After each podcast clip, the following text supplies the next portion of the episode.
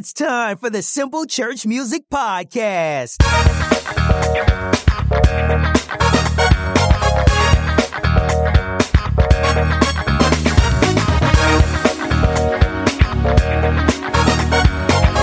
Here's your host, Julie Oled. Hello, everyone, and thank you so much for joining me for this episode of the Simple Church Music Podcast. It's been a little while since we have put out an episode, so I'm so grateful to be back today bringing you some content. Now, I will say that this episode in particular is different than any other episode I've done thus far. And what I'm actually providing you today is a clip of a music workshop that I presented at earlier this year. And um, it was called the Simply Worship Music Workshop. And we had that in our district um, to help specifically our NAM, that's our North American Missions churches that are generally smaller and have fewer resources. So this music workshop perfectly aligned with the vision that um, I have for this podcast, which is to minister to and to give encouragement and also to give really practical help for those of us who are in the trenches trying to have effective and efficient music ministries in a smaller church context. So, a couple things before I play the clip for you today. Obviously, you know that if you've attended a conference, the manner of speaking, of course, is going to be a little bit different. I'm presenting in front of an audience.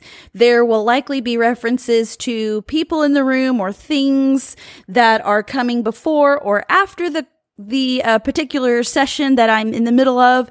So if you'll just please give me some grace for all of that. I also want to say that I was pressed for time, not because anyone was pressing me for time, but because I had a lot of material to present and I was not the only presenter. So I listened to myself as I was preparing this episode. I listened to the clip and I thought, wow, I really sound out of breath. And so I am speaking quickly, trying to get in the information I wanted to share. Without further ado, let's get right to it. Having an efficient and effective mindset for your music ministry. Well, just to echo, I am so honored to be here this morning. And uh, like he said, the heartbeat that I started having when we moved about seven years was like, man, you know, smaller churches, we can have great music, right? And I know many of you do, maybe all of you do. And this is just to take it to that next level, maybe. But, um, but like he said, you know, resources and conferences even are geared often towards a larger, more established church. And we have to be a little savvy in our context sometimes. We don't have the people. We don't have like three keyboardists, three drummers, three bass players. So when some, yeah, you're laughing because I don't even have one. and so sometimes we have to be creative. And, and so that is the heartbeat behind this conference, as he said, and I don't want to be redundant, but just, just figuring out how to be savvy in our context and still have good music. So in this age of social media, I think that has changed things a little bit for all of us, where there was pressure before. Uh, in the 90s, you know, I guess 80s and 90s, the era of big choirs and stuff. So like, and big music conferences and all of that. There was pressure then for sure. I, I remember feeling that pressure. Uh, but, but it's felt like that was like for your choir, big, you know, that kind of thing. Um, and we didn't have social media to have that direct comparison. But now, in this age, we can watch each other's live stream. We can watch the churches of a thousand, their live stream, and then be like, okay, Lord, you know, and so I think that that has, um, I don't think all pressure is bad. So sometimes that pressure, you know, encourages us to up our ante a little bit. And I think that's good, but it also can put an undue amount of strain and stress and say, you know, that, that music team literally has 50 people like he said, you know, and how can we replicate that? So that, that is the idea. I think this whole workshop idea today is the case for excellence, but intentionality with what we have. Using what we have in a smart way and its efficiency, the most efficient and effective that we can be in our context. So the first session today is how to simplify songs for worship. And I woke up this morning and I told my husband, I said, you know what? I don't even know if this first session is going to be helpful for anyone, but it really speaks to me. So I hope that you get something from it. I am a perfectionist by nature. Um, and, and over time, I'm married to someone who is not a perfectionist. Um, different ways, I guess I should say. Oh, he's coming to defend himself. I see. he's OCD, but not perfectionist. That's not the same thing. But, um, but you know what? You're streaming this. Anyway, um, but over time though, and maturity sets in and we realize, okay, this is how I, I guess I've even always been this way, even in a larger church context where I want to make efficient use of our volunteers' time. What really bothers me, okay, so I'm going to get on my soapbox right here at the very beginning. But really what bothers me is we're all, most all of us are volunteering and then we are working with volunteers. And we're giving to the Lord of our time because we care. We have, we feel this is our call to ministry or we're just willing to do it.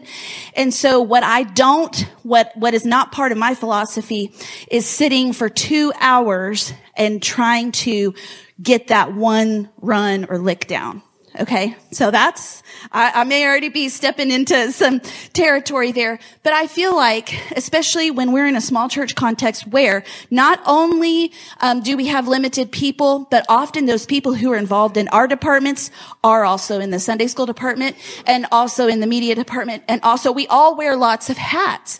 And so to me, what I feel so strongly is I want to be efficient. I want to care for you. I want to care for your time. So I have to evaluate how important important is this liquor run? Is this worth two hours of us working on or an hour? You know, or is it more important for me to be uh, creative in how we still maintain the integrity of the song? We want the song to be excellent. We want it to be good, but, but be efficient in how I use the time. And so that's kind of where all of this came from this morning. I will say, um, simplifying, like I say right there, is not an excuse for laziness or sloppiness. So I'm certainly not advocating that today. This is coming from the direction of, of intentionality and excellence and efficiency. Um, and so, like I said, just a reality check to maximize our efficiency and effectiveness because we're all short on time. So that's what this is today. But we all want to have good music. And like I said, you know, we all also have that comparison situation going on, whether or not we want to ignore it. It's there, you know, out there on social media. So that does matter, um, at least a little bit. And so we want to be, we want it to be good. And I think the Lord has called us to be good, as good as we can be. And so, like I say, it's not, an, it's not an excuse, but the Lord has called us to be good, uh, as good as we can, but also efficient with our time. When I was a choir director, there was a seasoned choir director and in, in our district when I was a choir director in the school. And she said this, pick your music. We always had to go to UIL. Do y'all know what UIL is? Okay. Yeah. Lots of nods. So it's kind of like this big what they do for testing, academic testing for uh, academics in the school system. This is like for the choir, band, whatever, where you have judges sitting back there, like, have you done your stuff this this year? And you had to sing three songs. Anyway, she always said, when you pick your songs, you're actually picking your ratings. And I really, that sunk into me. So in a church context, what does that mean? From the very beginning, number one, Pick easier songs to begin with, okay? So again, efficiency, effectiveness, how we're going to be effective in our context, then we need to be intentional with what songs we select to begin with. We need to think about our team. Okay, we need to think about our church. Is this going to work in our context? If not, then, then I, even though I love this song, I jam out to this song. This is a great song, but maybe this is not going to work for us. And maybe this is going to be if you, if I can say it this way, a waste of time for us to try. So let's think about who my vocals are. Maybe it's just me. Whatever it is, I need to figure out pick easier songs. Now, easier for me may be different, easier for you. So we just, again, you have to know yourself and be intentional with that. But again, sometimes, um, I know I've done this the wrong way before, picked a song that was way too complicated, way too hard. We try to do it. The music teams feels really like insecure anyway. And so the church feels that, right? The, the church is looking at you like, Ugh and you're like, I'm sorry. We, and then, you know, after that church is over, you're like, okay, not doing that one again. That was just, that was too big of a reach, too much to think about, you know, because right, we want to worship too. So when we pick something too complicated and we don't have a team that has a regular practice time because everybody's working or we have a creative practice schedule or whatever it is. Again, back to that efficiency mindset. Maybe I love that song, but I just know we can't do it or we can't do it yet. I'm going to put it on a list for the future when God sends people to our team, but right now can't do it. Okay. So picking easier songs to begin with for me, fewer lyrics, fewer parts, a limited vocal range. Y'all need to pay attention to that because that will, that'll get you. You start to sing a song and you're like, oh, oh, you know, up, up, way up in the rafters and down. That's hard, hard for the congregation to sing to. So all those things need to be considered. Simple chords, simple rhythms. So straightforward. So when you're listening, this is so much on the part of the music director to be intentional when you're listening to music to teach you kind of need a little checklist. Okay. How, how wordy is this?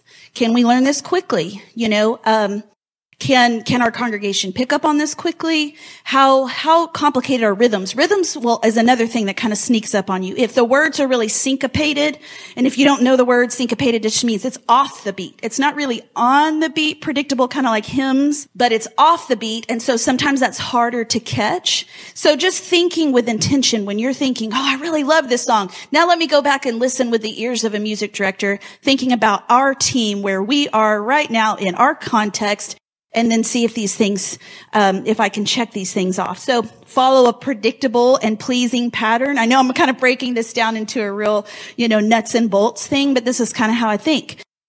Does it follow a predictable pattern? If a song is beautiful, but then like there's, have y'all heard those songs that are like in a major key and then all of a sudden the bridge goes into this weird minor mode and you're like, I don't know if that fits the song. So sometimes that's, you know, again, either throw out the bridge or just don't do the song. Um, catchy or well known. So again, there's so many things to this that is about mindset, right? It's our mindset as the music director. And sometimes we need to throw off some mindsets and say, Oh, everybody's doing that song. I don't want to do that. No, if everybody's doing it, there might be a reason. If it's well known, then there might be a reason to do it there. Let's not just have mental blocks that prevent us from being effective in our ministry.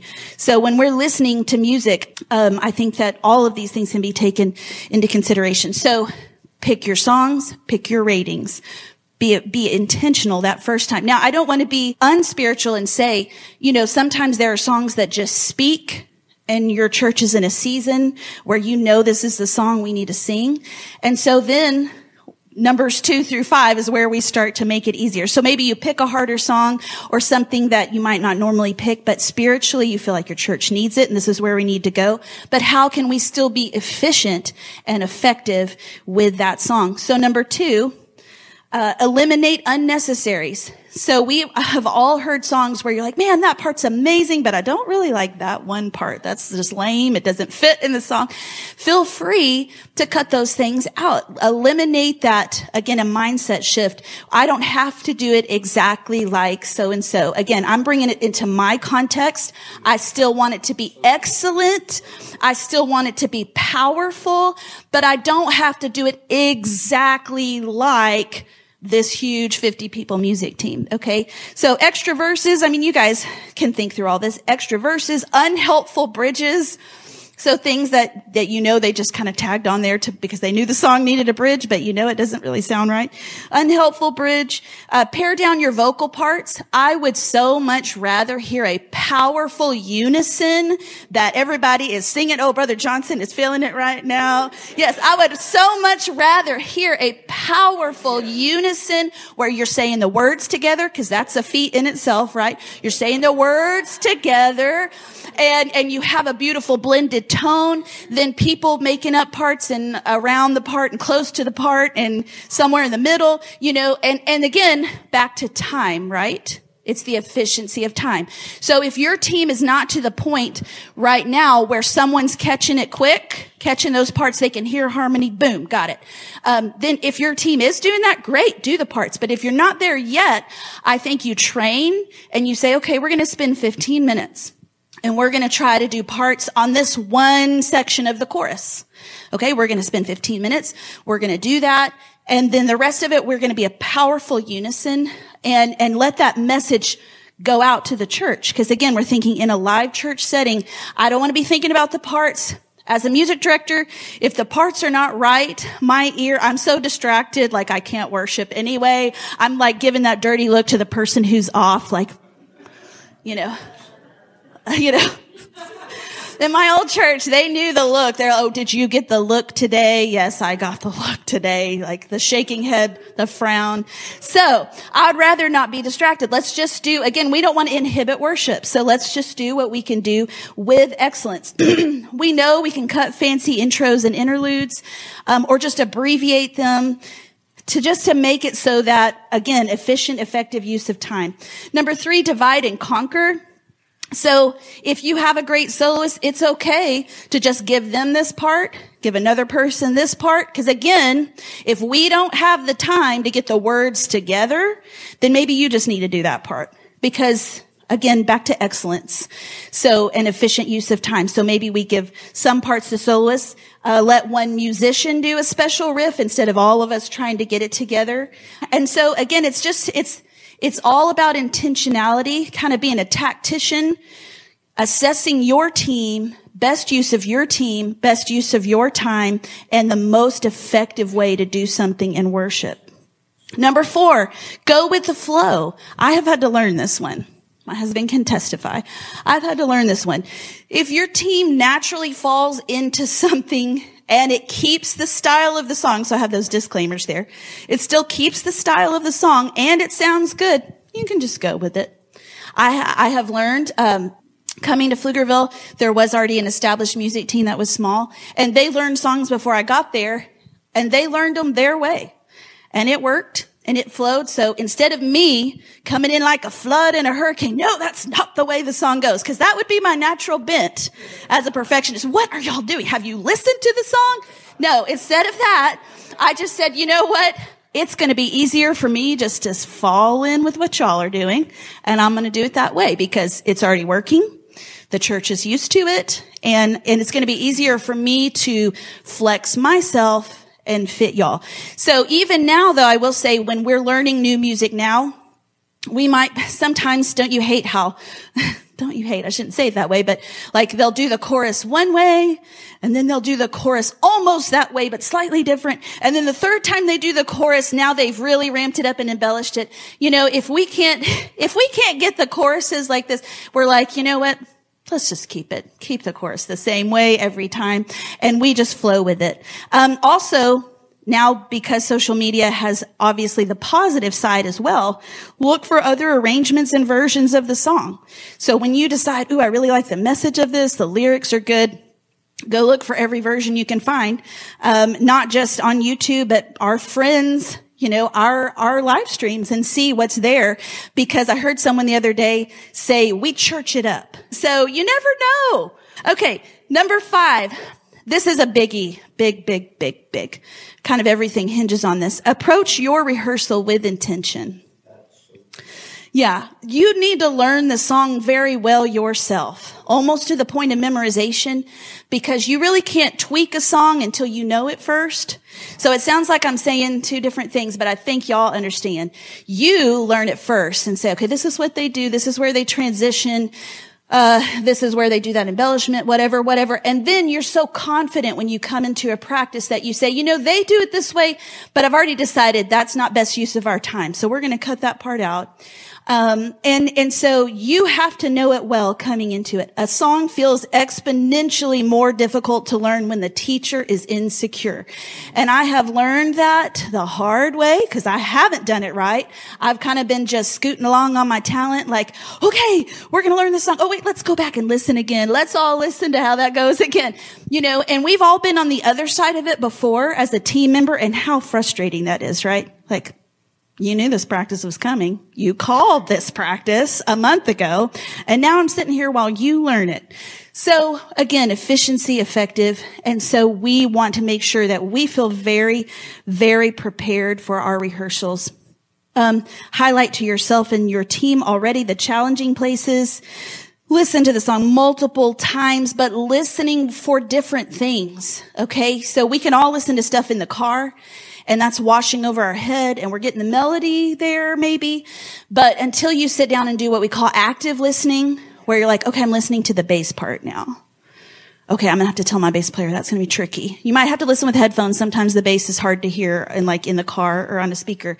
But you want to go through and kind of listen to each part. Again, if that falls on you to teach everything, then you want to listen to each part and do that active listening. Transitions, that's where we drop it most often, right? If you're ever watching a church and they have a blooper, it's usually because it was a transition that was missed. Either someone got the wrong signal or somehow the rhythm was messed up, words messed up. So transi- transitions are a really important thing to practice tricky words and rhythms and then learn fewer songs more thoroughly. So again, back to my own personal philosophy. Instead of learning, you know, we're going to learn a song every two weeks. Boom, boom, boom, boom, boom.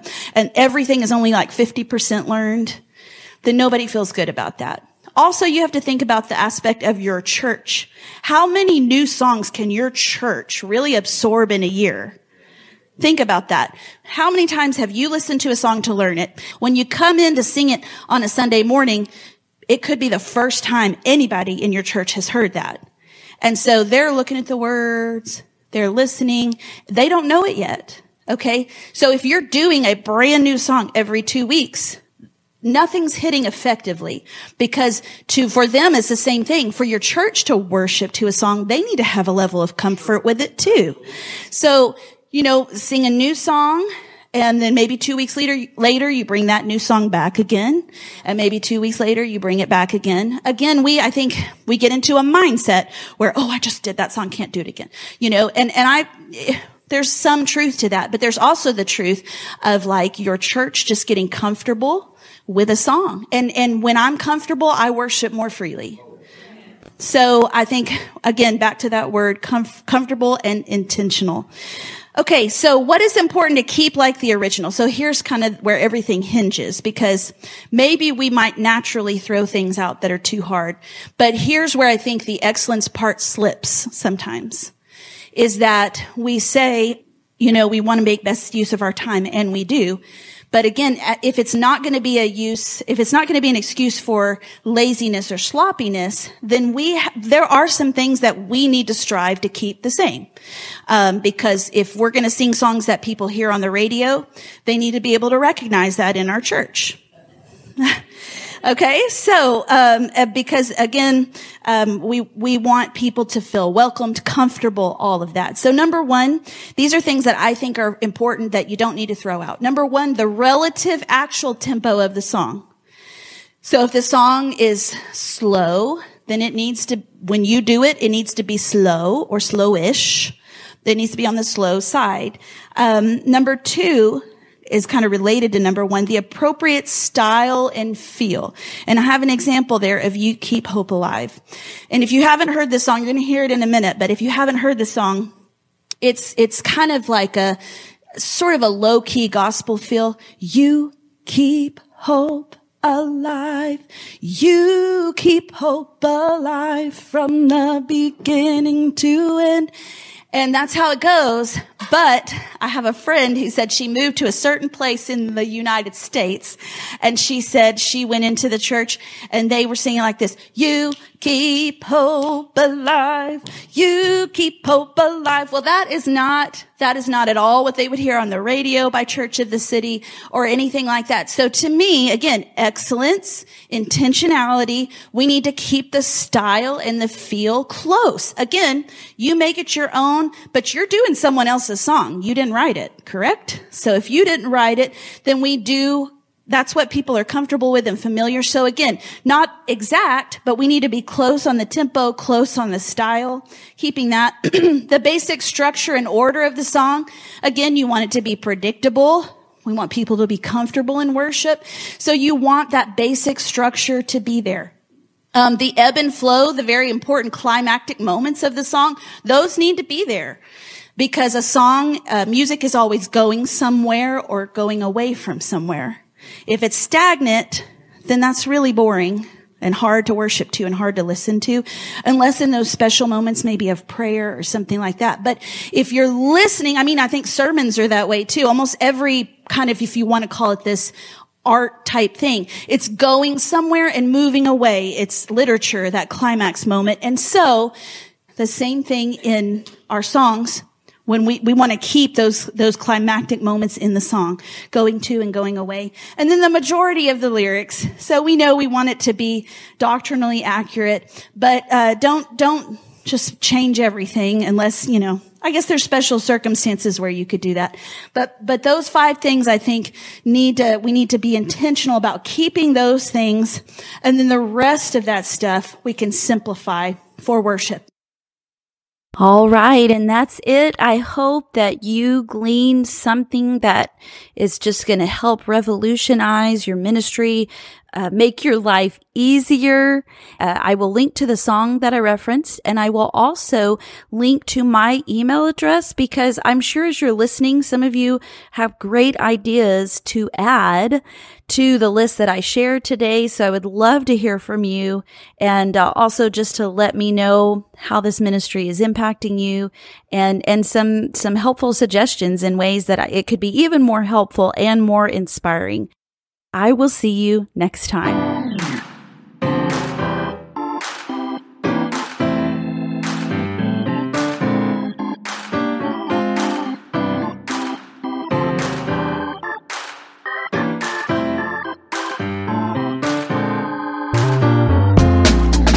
Thanks for listening, and we hope you are inspired, uplifted, and given new tools and ideas to use in your local church. Follow Simple Church Music on Facebook for more encouragement and to reach out if you'd like to be a guest on the podcast. We'll see you next time.